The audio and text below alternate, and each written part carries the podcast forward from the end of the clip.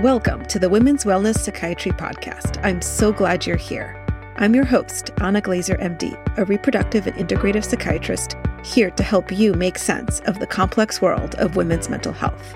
If your goal is to improve your emotional well being, find fulfillment, and feel like your best self, you're in the right place. Welcome back, my listener friends. I'm excited to be recording new podcast episodes for you again. We took a break for the holidays and New Year and are back now. I'm looking forward to sharing many important, fun, and interesting topics for this second season. We're going to cover things like marijuana, self worth, eco anxiety, nutritional psychiatry, fertility preservation, and much, much more. While we've been on this short break, I was actually working on an important and interesting project, an online fellowship in reproductive and integrative psychiatry this is an online program that I created for clinicians who are interested in this interface between reproductive and integrative mental health.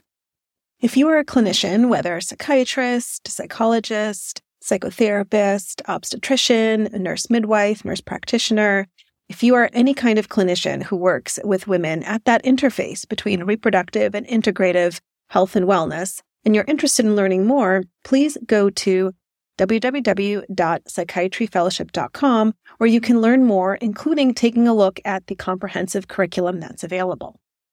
Now, today's episode of the podcast, Back to the Podcast, is on the topic of ADHD in women and the challenges of this diagnosis. My area of expertise is women's mental health, so I tend to often focus on conditions like anxiety and depression and bipolar disorder in women. What I've found, though, is that ADHD is often lurking as well because it can present differently in women and it can impact these other conditions and can also be affected by hormones. In this episode, I'm going to share four important facts to help dissolve some of the common myths about ADHD in women. Number one, underdiagnosis and misdiagnosis. Misdiagnosis or missed diagnosis can often happen in women because ADHD can present differently in women. There are often high functioning professional women that I work with, and they are often told that they can't have ADHD. For example, I was working with a patient of mine, and she has a doctorate degree, she has a PhD, and she actually shared with me that a prior doctor told her she can't possibly even have ADHD because she completed her PhD. And that's just not true. There's often misdiagnosis or misdiagnoses of ADHD in women.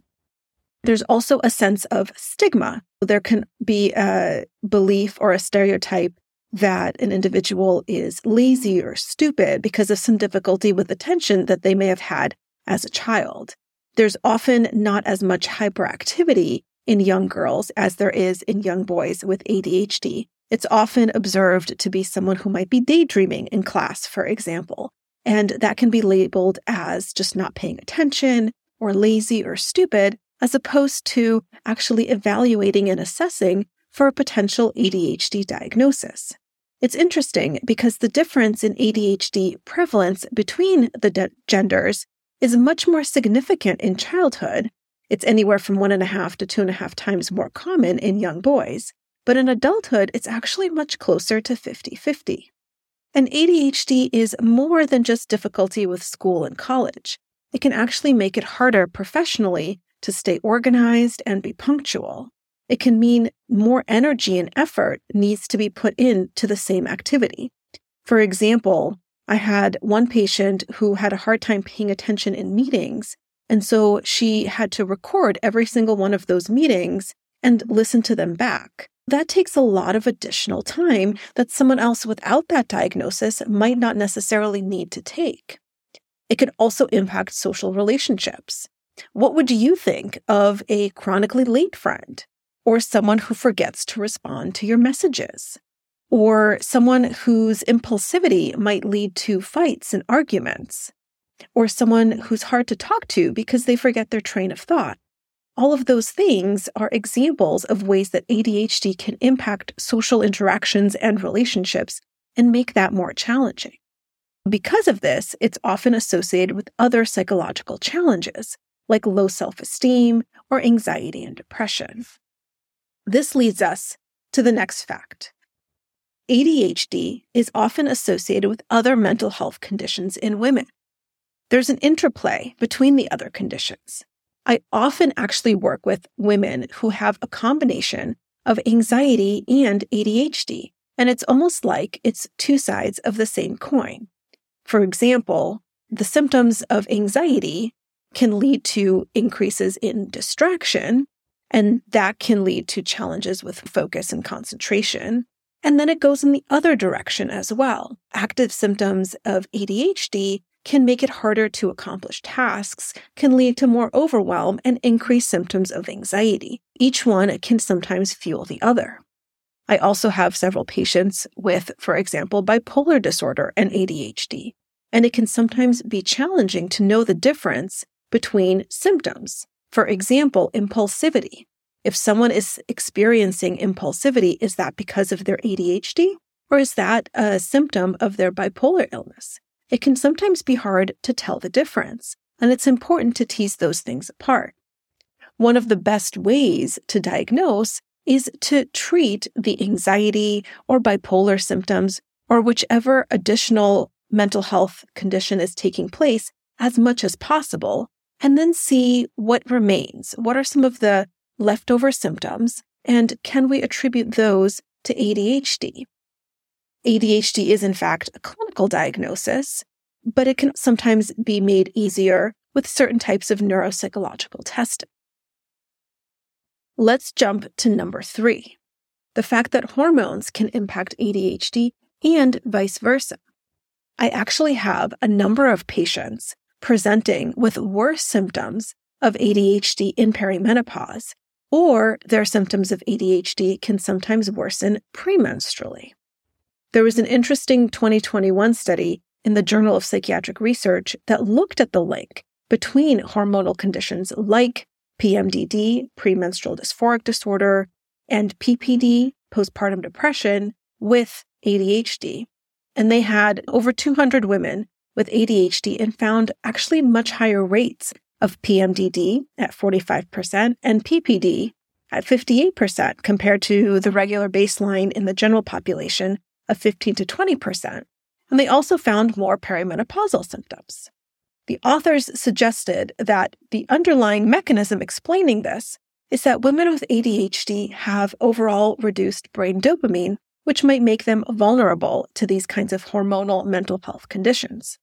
And as we've previously talked about, it can work vice versa as well, where hormonal shifts can lead to worse ADHD symptoms during certain cycles. And finally, that leads us to number four that treating pregnant patients with ADHD can have its own host of challenges. I see many patients with ADHD in pregnancy, and the symptoms can be quite significant.